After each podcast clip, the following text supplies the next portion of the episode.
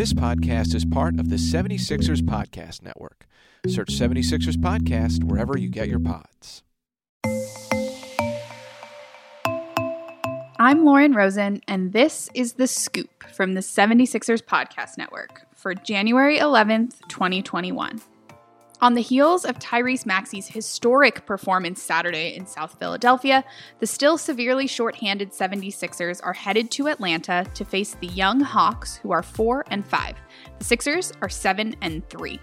As of Sunday evening, Seth Curry, Tobias Harris, Shake Milton, Matisse Thybulle, and Vincent Poirier remain out due to COVID-19 protocols. Also out of Monday's matchup with the Hawks are Ben Simmons with knee swelling, Furkan Korkmaz with an adductor strain, and Terrence Ferguson due to personal reasons. Mike Scott, who has a knee contusion, and Joel Embiid with back tightness have both been upgraded to probable. The 76ers, featured in Saturday's 115-103 fight-filled loss to the Denver Nuggets, remain available. Headlining that matchup Saturday was Maxey's 39-point performance, with Maxey becoming the first Sixer to score at least 39 points since rookie Hall of Famer Allen Iverson scored 40 in 1997.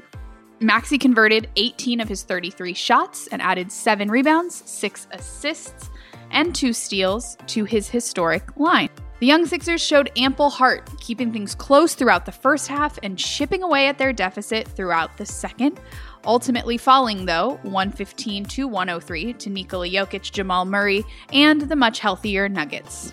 I was really just trying to win, do whatever it took to win, and I knew I was going to have to, do a lot more than usual, but that was just my main goal, coming out, and we kept it competitive for a very long time, and we couldn't pull it off at the end, but it was fun. Fellow rookie Isaiah Joe, who totaled a season-high 13 points, 4 rebounds, and 2 assists in his first NBA start, offered Maxey his props postgame. Oh, man, just to see anybody, succeed at what they love. Like, this is the game that we love, to see him succeed. You know he's going to go real far. He's definitely a ball player. He has a knack for the game, and he's a great person outside the court. So just to see him achieve what he believes he can achieve is just a great feeling. So we're gonna, as teammates, root him on the whole year. The same as he'll do for all of us. So it's a team effort, and so I think going into the future, we just gotta keep each other uplifted and beating each other back. Yes, sir.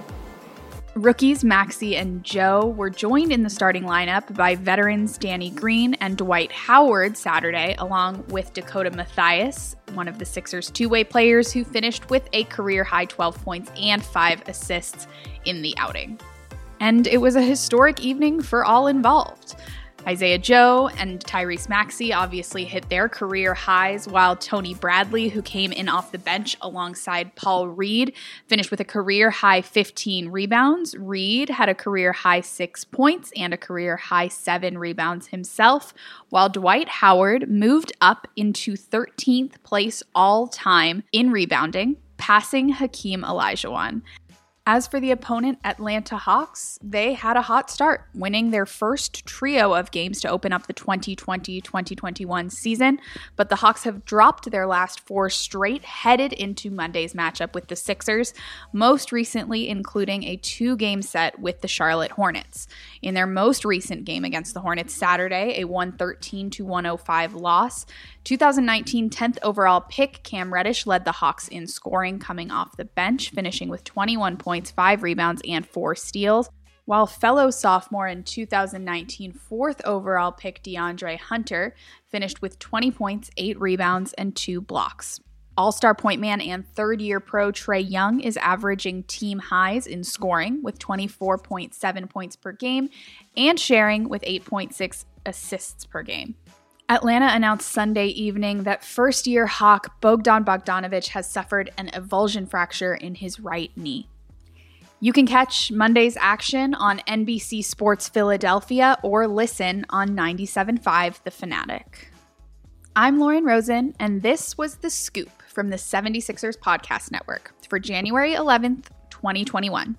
Look for a breakdown of tonight's game fresh in your feed first thing tomorrow morning, and be sure to subscribe for game day previews and recaps all season long. Thanks for listening.